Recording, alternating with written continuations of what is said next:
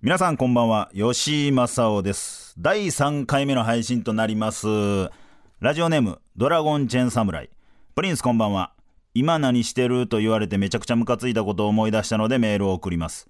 友達から今何してる？と連絡が来たので家にいるよと返信すると今地元の友達たちみんな集まってるから来いよと言われて近所の焼肉屋さんに行きました。到着するとなぜか友達たちがニヤニヤしていたのでふと目線を席の奥にやるとめっちゃ嫌な雰囲気で別れた元カノが座っていました。マジで気まずくて気にしてないですよというアピールをしながら食う焼肉はタレを多めにつけても味がしませんでした。むっちゃムカつくなこれ。むっちゃムカつく。いやチェーンサムライよ。こんな友達友達ちゃうから。人の不幸でクスクスして、あ、いい、いや、おもろいやろ、こんなんやったら、つって。多分あのー元カノが、まあまあ可愛いんちゃう？可愛くて、なんかそいつがもうやめてよとか言いながら薄っぺらい人間やから、まあ自分が主役になってるって、この、みんなで飲んでるから、自分の主役タイムが欲しいから、やめてやめて、みたいな感じで、もう後なしのいじり。もう保険かけてないいじり。ただ腐すだけ。これほんまムカつくねんな。な、何を目的でそれしてんの？みたいな。ありますやん。なんか、ほんま M1 準々決勝落ちた日に、なんか劇場で、その、まあ仲いい社員さんが、おう、毎年準々で敗退してる吉やないか、みたいな。いや、ちょ、やめてくださいよ。で、終わるのに、ちょ、やめてくださいよ。いや、ほんまにほんまに。いや、ほんまあかんで。ほんまに、もうええって。お前もうええって。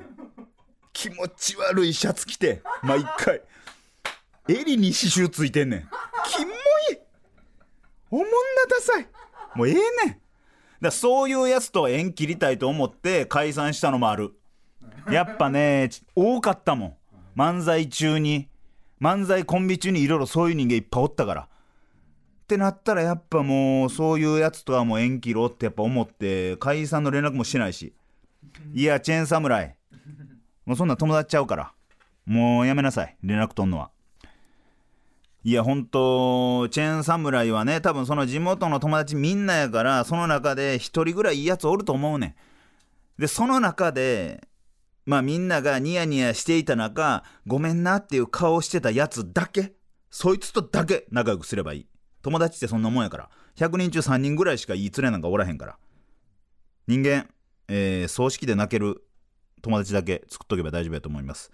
えー、こちらの今何してるのコーナーですね、もう僕が、えー、電話や LINE で今何してるって聞かれるのがもう何より嫌いなんですね。まあ詳しくは第1回目で言ってますけども。えーというわけでリスナーの皆さんが電話や LINE で今何してると聞かれてムカついたエピソードや実際に今何してるっていうことを、えー募集しておりますさあそれでは参りましょう吉井正夫の今何してる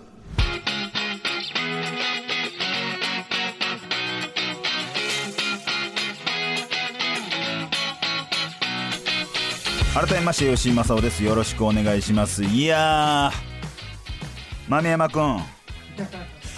いやー、ほんと、名参謀だよ。まあ、正直ね、あのー N93、この並びの、あのーまあ、ラジオですか？は、正直、なんか、ちょっと色似たら嫌やなと思って、うっすらだけ聞かせていただいたんですけども、ちょっと僕が聞き逃してて、護衛の2人、えー、筒井氏と豆山ビン氏が、伝書バトを飛ばしてくれまして、えー、プリンス、こんなこと言ってましたよっていう。えー、パンポテ、えー、そして岸高野。がなんか、なんかや、や、なんかこっちにかましてきてたみたいな話は聞いたんですけど、まあどうやら聞くと、えー、シャープ2の4月11日配信分ですか？パンポテの剣？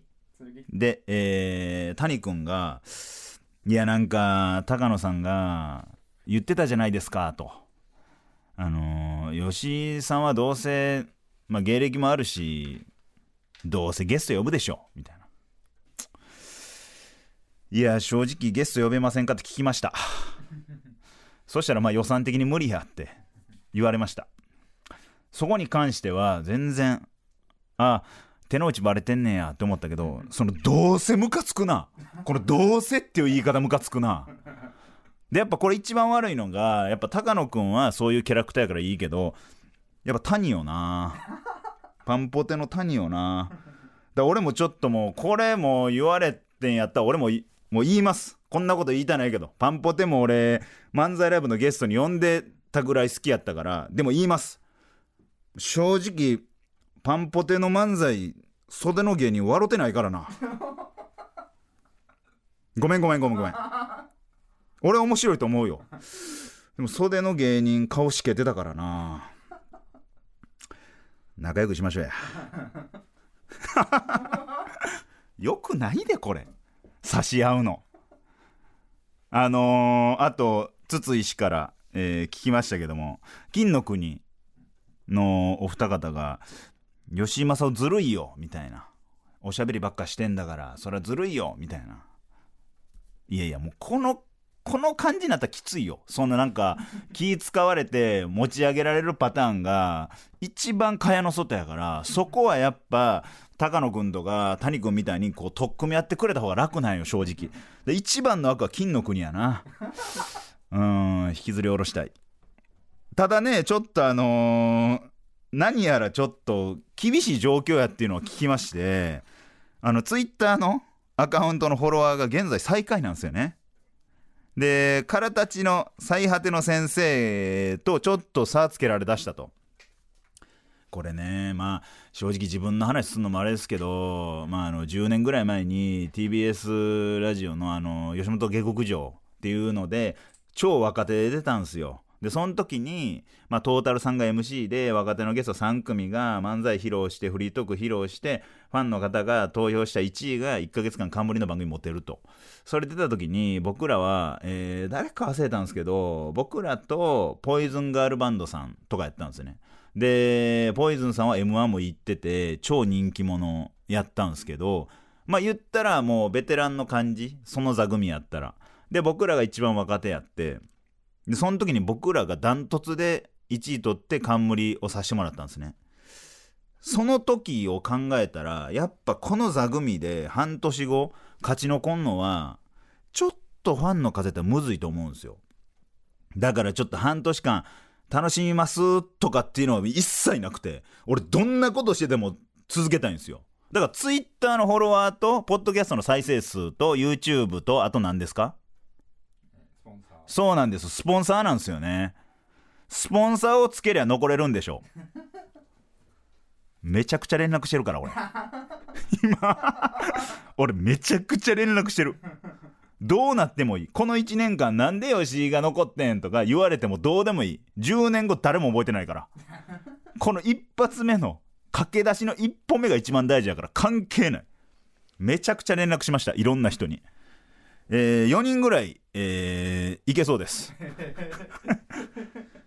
でいくらですかっていう話にはなってるんでもう俺はスポンサーでなんとか残りたいと思ってます。まあまあそんなことを言いつつちょっと喋りたいことあるんすよ。いいですか？ゆったり感さん解散しましたよね。まあちょっとこの並びやったらちょっと大先輩に皆さんなると思うんですけど僕の場合ちょっと2年しか変わらないんですよね。なんやったら、まあ、僕が東京 NSC11 期今年で18年目なんですよね。でゆったり感さんはこの4月で20年目なんですよ。2年先輩で。でももうずっとライブも一緒で漫才のユニットもやってたし新ネタ一緒に作ったりとかもう朝8時ぐらいまでネタできひんっつって2組で言ってそれこそゆったりの中村さんと飲みに行って泥酔しながら新ネタライブ行くみたいな青春時代を共にしたゆったり感さんが解散するということでなんかねいろいろ思うことあるんですよ。多分 m 1終わってで「ザ・セカンド始まりました。あじゃあ「ザ・セカンド一発受けて行ったら続けようとかあったと思うんですよね。でもあかんくてベスト30に残れんくてまあ多分解散したって思うんですよね。でやっぱその解散って自分が直面した時に思うんすけどずっとうわもう解散しようとかもう解散したらとか思ってる時って実は解散せえへんというかそこに熱があるから。でもいろんな形があると思うんですけど結構僕らとゆったり感さん似てると思って解散の原因って自分が置いた目標に近づけてない。もしくは、えー伴った、えー結果が出てないっていう結果タイプともう一個がコミュニケーションタイプ仲悪くてもずっと続けれる人らもおるし仲良くてもすぐ解散する人もおるしなんか一個だけつながってる部分がコミュニケーションあろうがなかろうがあれば解散せずにずっと走り続けれると思うんですよね。まあそこが欠けてたのか。であとは家庭の問題。子供ができたりしたらやっぱりお金っていう面をもう切り離されへんから。ってなったらこのお金っていう面が全部圧迫していく。コミュニケーションもそうやし結果つながってないとか。でゆったりさんに関しては結構だからいろんなバイトしてるよとか言いながらずっと続けれたってことはそこの我慢ができんくなったんかそこを乗り越えた何かがあった？乗り越えた先にいやこの先のこと考えたら無理やったとかもいろいろあると思うんですけど20年目で解散するってやっぱ相当やと思うんですよね。で僕は18年目で解散してもうこれやりたいこれやりたいこれやりたいがもう明確に決まっててその上で漫才に対しての熱量がもう天秤にかけた時にもう全然比にならんぐらい漫才以外のことの方が大きかったからもう解散を選んだんですけどうーんゆったりさんがだって18年前17年前16年前見た時にえこんなポップでこんな華やかなツッコミの人おるんって思ったんが江崎さんやって。えこの漫才ってまあそれは練習してるからおもろいに決まってるけど漫才以外のこの平場のコーナーでこんなおもろい人おんのってもんが中村さんやって。別々で見てえこの2人コンビなん？絶対語れへんやんって思ったのがゆったり感さんやって。で僕なんか特に今のキャラクターとかのいじり方されたのはもう100%中村さんのおかげやし。でしかも言ったらもう最初のうちに準決勝行ってもうあのその後オードリーさんとかと並びでキャンパスナイト富士やってとか。でもちろん滑らない話まあこううちうちの話やけどもう次出るんちゃうかってずっと言われてた人やったし。うーん。なんか悔しさというかまあそうかと。まあそのななんすかね。この別に辞めるわけじゃないんでそれぞれ芸人続けるんですけどまああの中村さんってやっぱ癖めっちゃあるんですよねボケの。すごいめんどくさい人やしでもオラオラもあるしでもめっちゃメンヘラやしでも根底に面白いっていうのがあるんですよね。であの人が陰の時と陽の時があって陰が長い時って結構危ないんですよね。で言ったらゆったり感の象徴って中村さんやと僕は思ってたんであの人が陰になった時に江崎さんが引っ張られるんですよね。江崎さんってほんまに空っぽの人間やから。中身何にも入ってない。もうすっからかん。真っ白。もうなんかオードリーの若林さんが江崎さんに対して言ってたんが塩結びツッコミって。ほんまになんか入ってそうで食えど食えど具が入ってない。ほんまに中身カラカラ。でもめっちゃええ人。もう平たく言ったらめっちゃええ人で嫌いな人おらん。でもそれが癖なさすぎて引っかからへんみたいな。全員にニコニコしてるし。あんま文句も聞かへんし。でもめっちゃええ人。だかめっちゃ好き。中村さんも好きやし江崎さんもめっちゃ好きやからここでねやっていかれるから一緒に仕事したいなとも思うけどもうそんな人の心配をしてる暇じゃないというか僕は自分今一人の人生をかかってるんでこの2年解散した後のモンスターエンジン積んで全部をやらなあかん。なもうどう思われようが泥臭く買っていかなあかんっていうことでこのラジオには絶対スポンサーつけますもう絶対にどんな手使ってもそこだけにコミットしてただ喋りたいことを喋っていきたいと思います。いや、これもええなって思うことあって、娘いるじゃないですか。双子なんですよ。で、上の子と下の子も7歳なんですけど、風呂入れてて2人で。え2人入ってて僕が、あの、いった3人で風呂入ってて、僕が体洗ったり、頭洗うチェックとかして、3人でバーって湯船使うんですけど、ふと、小2かと4月から、いつまで風呂入れんねんやろうなーとか思ってて、ほんだら上の子が、パパさ、明日地球が爆発しちゃうとしたら何食べるつって。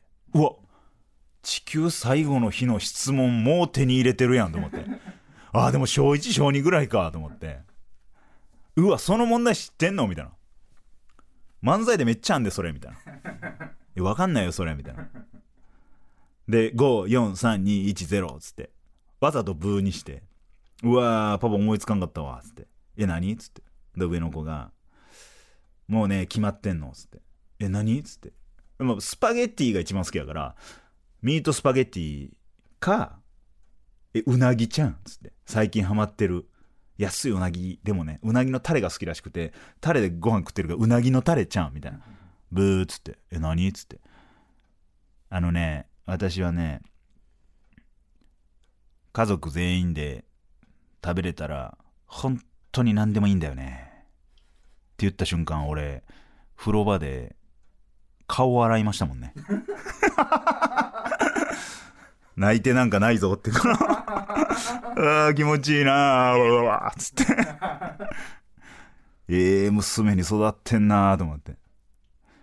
なんかポイント稼ぎするようになってくるんやろうなとか思ったけど女の子やしもうそれぐらい空気読めてんのかなとか思って奥さんにそれ話したらいやそうなんだよ。それあの友達と初めて出された感じで公園でちょっと、娘ちゃん、娘ちゃんと、うちの同級生の、娘と同級生が喋ってたと、奥さんの前で。娘ちゃん、娘ちゃんと。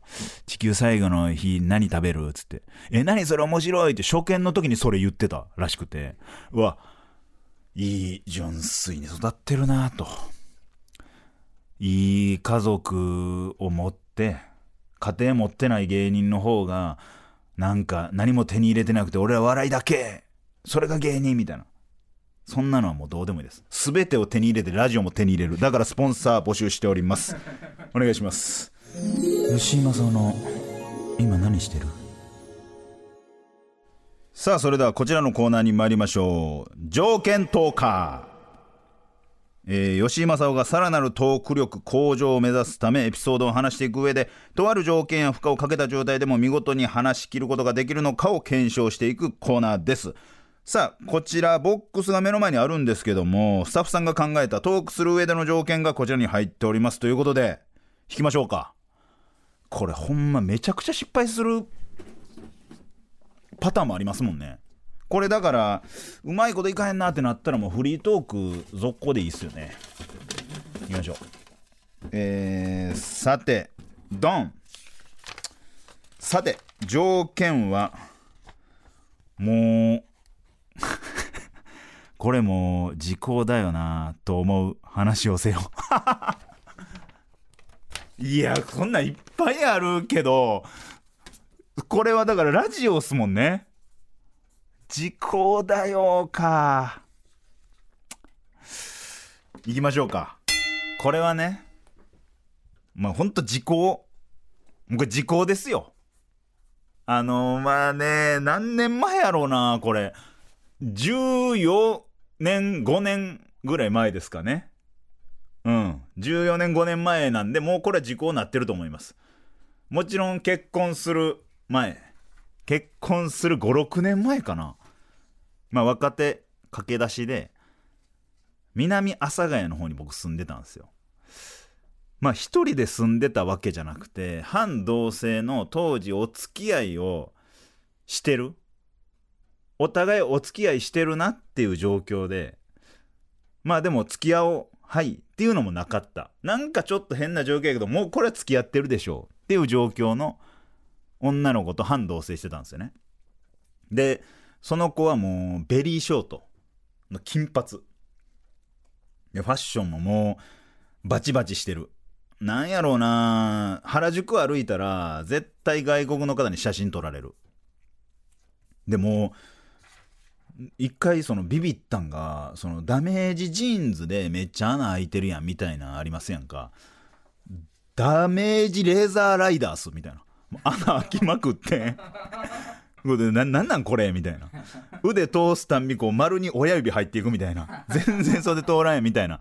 でもおしゃれな可愛らしい女の子で、当時だからためぐらい、23歳、4歳ぐらいの、服装の学校を卒業して、服屋のスタッフさんをやってたんかな？のような女の子と、まあ、1年近く半同棲をしてるような状況やって、で、そんな中、まあ、僕が、えータモンズ大波と、えー合コンした際に仲良くなった女性がいるんですよね。その女性を、まあ今日、まあ内縁の彼女は帰ってこへんかってことで、まあそのタモンズ大波と合コンした女性をですね、家に招いたんですよね。でまあ、まあ言ったらちょっとお姉さんやったんかな。でいろいろ手ほどきをしていただいて、で帰って行かれたんですよね。で、日が明けて、次の日の夕方、ダメージライダースの彼女が、彼女とおぼしき内縁の彼女が帰ってきた瞬間に、まず雰囲気で噛んで、で、まず匂うと。ええー、と思って。ん？ん？って。もうその瞬間もうビーってなって。で、あ、なんか察してんのかな勘ってすごいなと思いながら、夕方、えー6時手前ぐらいの時に、忍たまやったかな？なんか、流し見してたんですよ。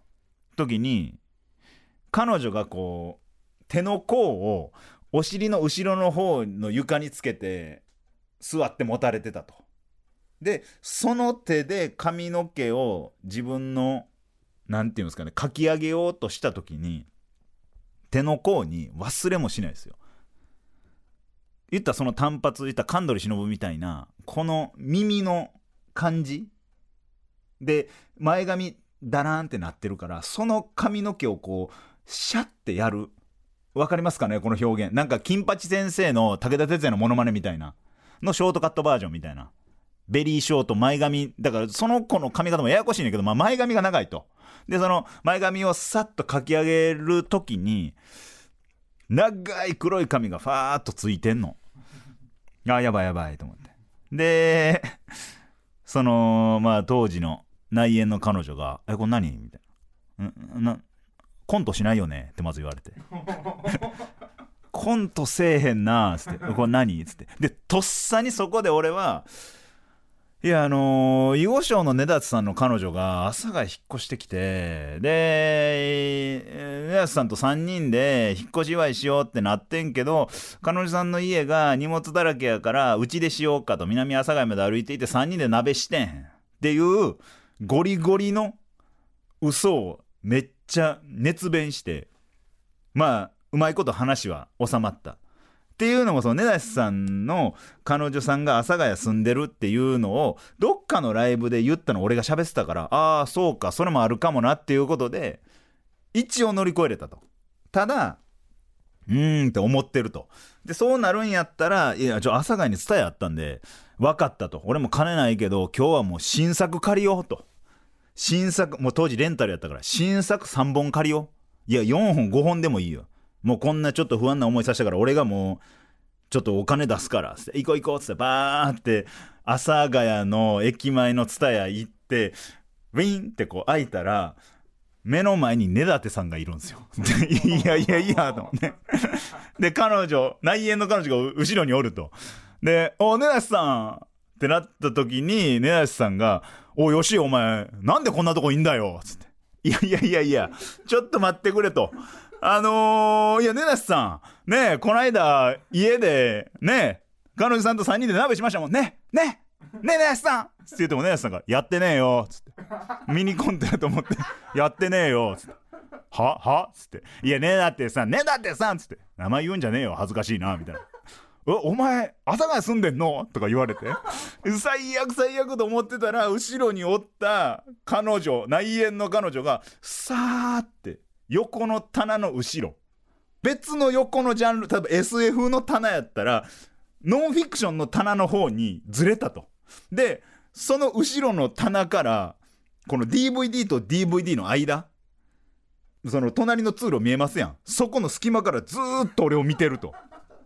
カットインみたいな感じで「ねだってさ鍋しましたやん」つって「してねえって」つって「しつけえってお前」つって「いやねだってさ鍋しました。あなたは鍋しました」してねえよ」つって。これほんまに10分はいかんぐらいかな。マジで「しつけえこいつしつけえ」みたいな「知らねえってお前が住んでんの」とか。いやだって彼女住んでるじゃないですか。で彼女がみたいなもう適当な嘘にも全然乗ってこんくて。根無さんはずっとミニコントやと思ってる。だから2人の関係性も良くなかったんですよ。俺と根無さんがずっとミニコントをするっていうノリの時期があったから。でそれやと思ってずっと言ってて「いやもう根無さん!」って言っててパッてその横の棚見たらその目だけはなくなってたんですよ。あ帰ってると思って。スーって店出て行ってたんですよ。で、ねやすさんつって、実はこうこうこういうことあったんすよつったらねやすさんが、ごめんよしつって、それ俺が気づかないとダメだったなみたいな。いや、そう気づかんやろって思うけど、いや、ねやすさんほんまに悪くないです。つって。いや、ちょっと俺急いで追いかけますわ、みたいな。うわーこれやべえなみたいな。ちょっと追いかけてきますって追いかけたら、家の、まずガチャって開けたら、まあ、鍵かかってないと。で、ブーツが置いてたんですけど、ブーツがなんか濡れてるなって思って。何やろこれと思って。ベトベト濡れてるなと思って、言ったらもう 1DK、言ったらワンルームみたいなもんですよ。キッチンの扉ガチャって開けたら、なんか知らんけど部屋がちょっとちゃうんすよ。部屋の壁の真ん中に赤い線が4本ぐらいあって、触ったらケチャップなんですよ。ケチャップを皆さんあの想像してください。あのーファイナルファイトのハガーいるじゃないですか。ハガーがあのラリアットでグワーって回るやつあるじゃないですか。わからんかな。あのーまずね皆さん手元にケチャップ用意してください。ケチャップを両手で持ちます。でケチャップ出発口を壁に向けます。でケチャップを押しながらメリーゴーランドにぐるぐる回るコーヒーカップにぐるぐる回るその線が4周ぐらいあって、まあ、その日から連絡取れなくなったっていうことがあったんですけどもまあ時効でしょこれは。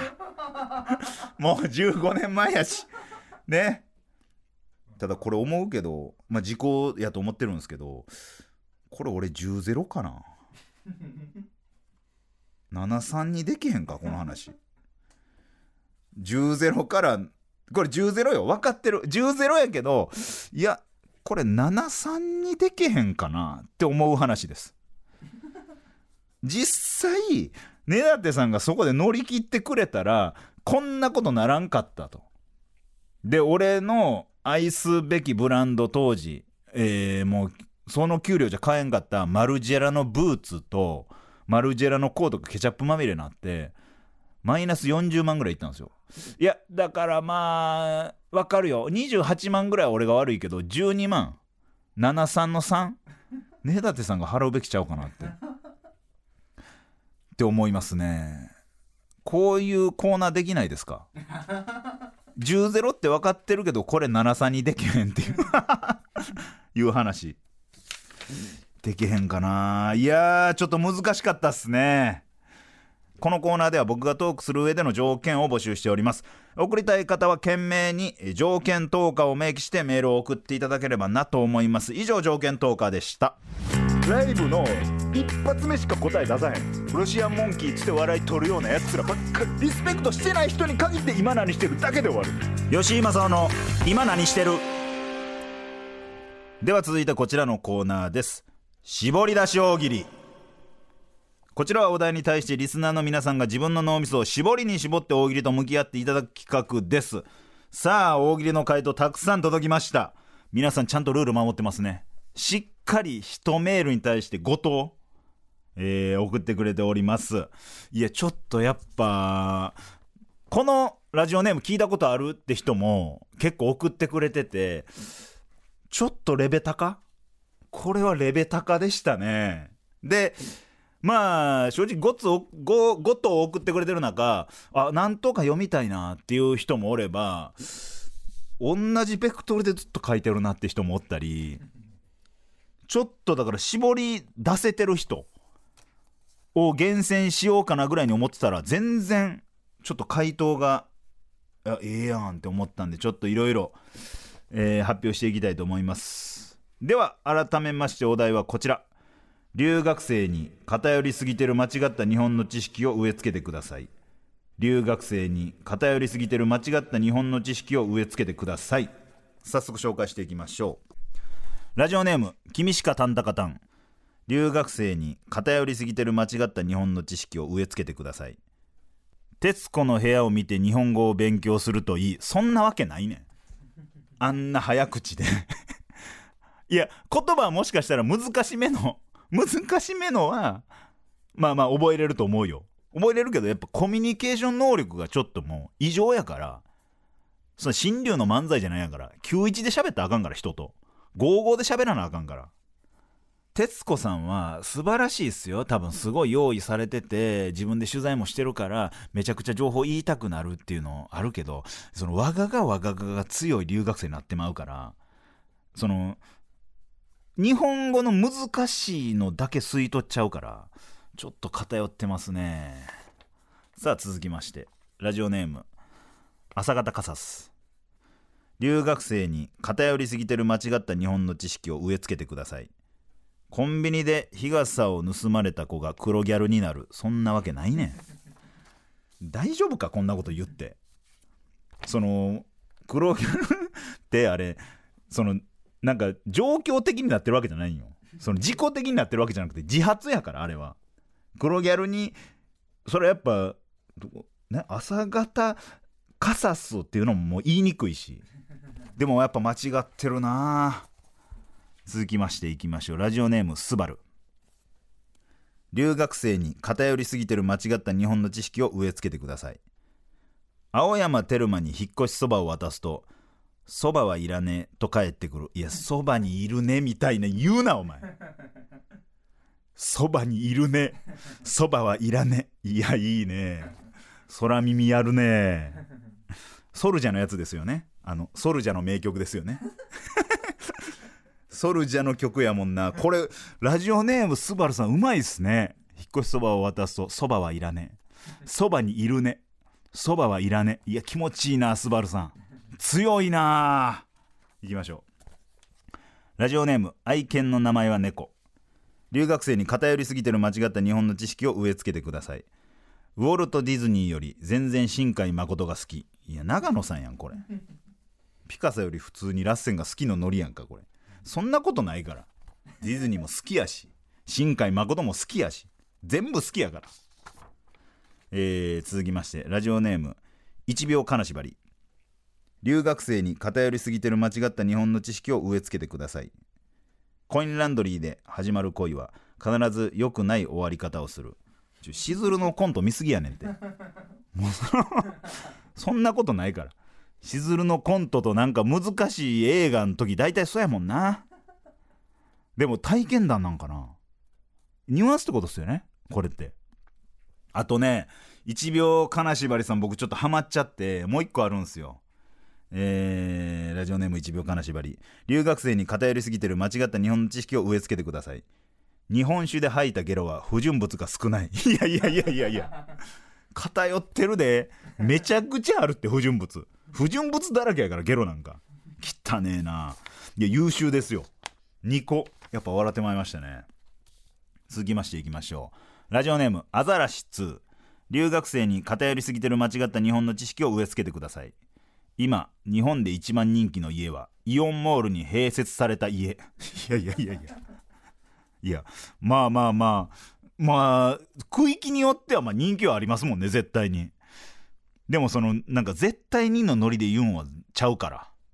そのまあ幕張豊砂とかあんなとこ住んでもうたらまあ買い物は便利よ。買い物便利やけどってやっぱなるから。あこの人も好きやったな。ラジオネームパンザワ。留学生に偏りすぎてる間違った日本の知識を植え付けてください。柴田理恵には強く言ってもいい。おいあかんて。あかんに決まってるやろ。柴田理恵にはとか言うなお前。3つけろ。いやでもなんとなくなんかあええんかなってやっぱ思っちゃうもんな。だいぶエンカウント率も低いやろ柴田理恵には。出会わへんって。あともう一個、えーラジオネームパンザは。留学生に偏りすぎてる間違った日本の知識を植え付けてください。なんちゃんはいじってもいい。いやいやいやいや。ひねくれてるな性格。下に見てるやん。なんちゃんと柴田理恵のこと。素晴らしい方ですよ。まあ以上なんですけどもちょっとねむちゃくちゃおもろかったんですけどあのーまあ読んでからの方がいいかな。一回あのーお叱りというかおもろかってんけど、えーラジオネーム馬の栗に念仏。留学生に偏りすぎてる間違った日本の知識を植え付けてください。畳の部屋で正座をしてればあかんねんこれな。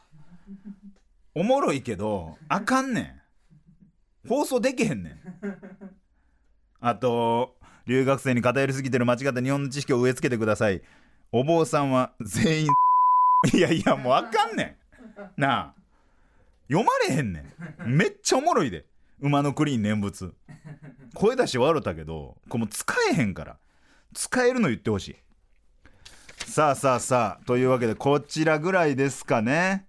でまあこれは今回優勝っていうのがまあちょっと決めれないですね。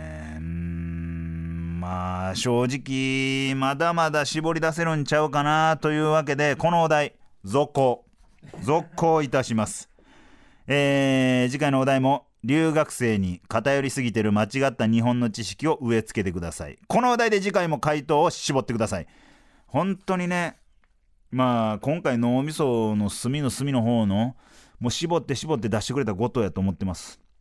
やっぱそんな中ねこれ読んだやつほとんど送ってくれた1個目か2個目の答えになっちゃってるんですよね。でも12のベクトルは違うんですよ。答えの問題が。ただ345がもうベクトル一緒やねんな。もう固有名詞ちょっと変えただけとか。ちょっとそれじゃ絞りきれてないと。あとどんどん短くなっていく。だからその1秒金縛りとか実はクロちゃんが黒幕とかちょっとみちょっと短いもんな。コインランドリーで始まる恋は必ず良くない終わり方をするに比べて実はクロちゃんが黒幕ってやっぱ少ないもんな。そうだからちょっと絞り出しがまだ甘いなと思うことで、えー脳みその片隅、えー隅の隅の方に新たな答えはきっとありますんではがき職人の皆様考えるんじゃない絞り出すんです、えー件名には絞り出しと明記してメールを送ってください。あんたたちの底力。そんなもんじゃねえよな。以上絞り出し大喜利のコーナーでした。吉井正夫の今何してる？お送りしてきました吉井正夫の今何してる？のエンディングでございます。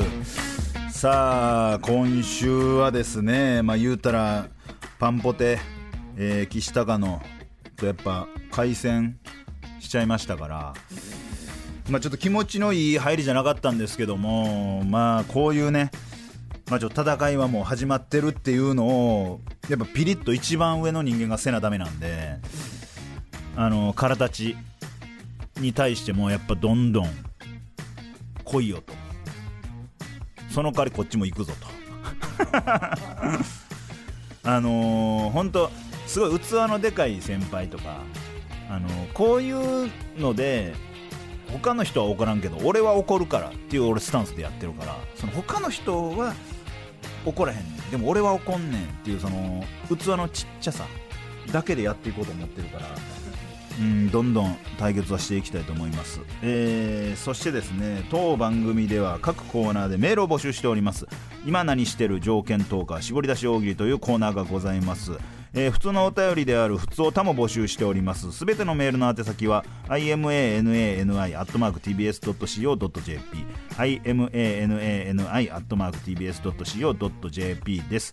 ツイッターは「ハッシュタグ吉井の今何」とつけてつぶやいてください。吉井と今は漢字それ以外はひらがなでお願いします、えーそして最下位爆走中の、えー番組公式ツイッターもございます。まあそこはちょっと詰めていきたいなと思うんですけどもまあ一発のスポンサーでひっくり返るから。うん。なんとしてでもまあでも本当にフォロー数が増えれば増えるほど情報発信もできるしであのー本当にこの収録前に毎回ちょっとうちの声いろいろ仕込んでくんのよね。もうそれでもうその朝の出先のとこ頭いっぱいになるからそこももうちょっと見ていただけたらなと思います。さあそして第1回の配信時に急遽決まりました。番組の締め方を募集しております。いくつか届いているので紹介していきましょうか。あーこれいいですね。えーまあちょっと締め方っていうのはですね、まあ、った僕ラジオプリンスなんでまあそれではまた来週って終わんのも違うなと思って、まあ、前回やったのがなんか民をさらばだ。プリンスは寝るぞみたいな感じでいこうかなみたいなことを言っててやっぱ募集しようかってなりまして皆さんのアイデアを募集しておるんですけども、えーラジオネームメカニカルタヌキ。それじゃあ来週もこの時間に白馬に乗って君を迎えに行くよ、うん。プリンスですね。あこっちの方がええんじゃん来週もここで踊ろうか。あ さらばだみたいなね。ああこの人はあドラゴンチェン侍。また君の手でその王冠を手に入れろ。あー。なんかボートレースの CM みたいな。あドラゴンチェン侍もう一個ありますね。また俺たちのキャッスルに集まろうぜ。ああこれ TBS のね。キャッスル。あいいかもしれんな。あ今回はこれでいきましょうか。決まりました。まああのー今言った感じのセリフで締めてほしいんですけどもこんな交換を流してほしいとリスナーさんからの、まあ、アイデアがございましたらそれもちょっと入れ込みつつやっていきたいなと思います、えー、ちょっと誰かが考えた締め方がそのままずっと使われる可能性もございますのでラジオポリンス感がある、まあ、ないセリフでもいいです。自由に番組の締め方のアイデアを送っていただけたらなと思います。というわけで、えー今週の締めは元ヤクルトレディさんで終わりたいと思います。おーっと白馬が迎えに来たみたいだぜ。また来週。以上プリンスでした「